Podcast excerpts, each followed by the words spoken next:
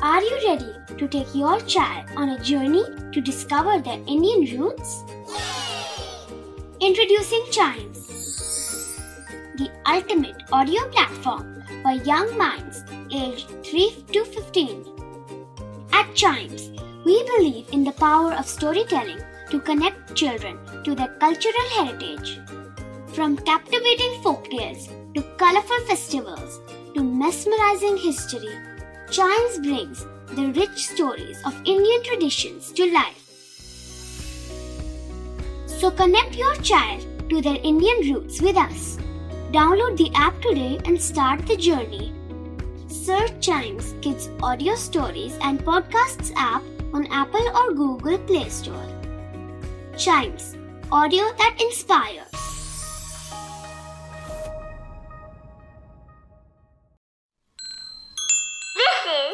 Radio.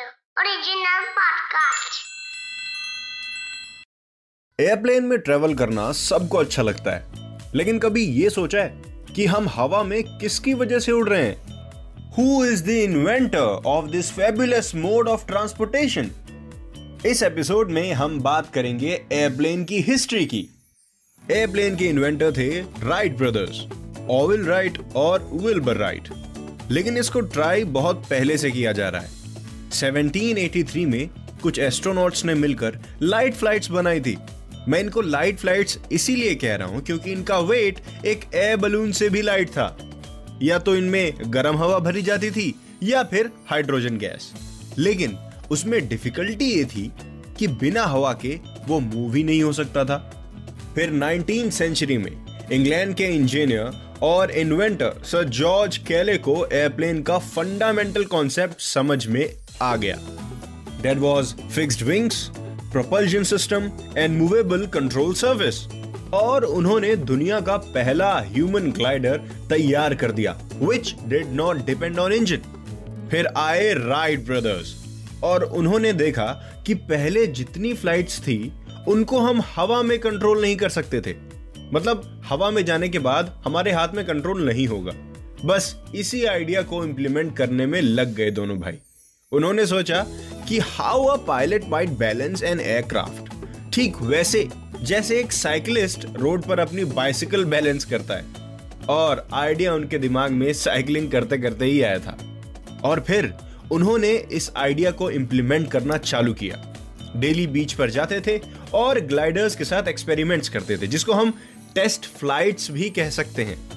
लेकिन experiments के बाद भी जब उन्होंने अपना पहला ग्लाइडर उड़ाया इट फेल्ड यस फिर 1903 में फाइनली उन्होंने एक इंजन की हेल्प से सबसे पहला एयरप्लेन इन्वेंट कर दिया।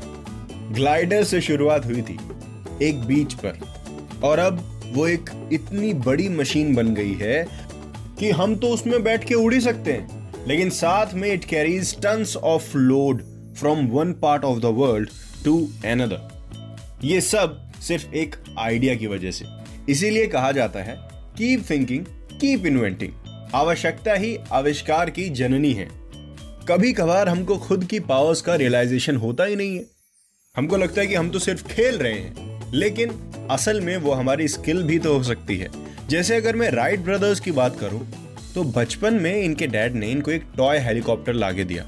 और ये उनको इतना अच्छा लगा कि दोनों भाइयों ने मिलकर उस टॉय की कॉपीज बना डाली, घर पे बैठे बैठे शायद ही उनको पता ना हो कि वो एक दिन बहुत बड़े इन्वेंटर बनेंगे और उनके इस आइडिया से लोग एक जगह से दूसरी जगह, एक शहर से दूसरे शहर, दुनिया के एक कोने से दूसरे कोने पर बाई एयर ट्रेवल करेंगे।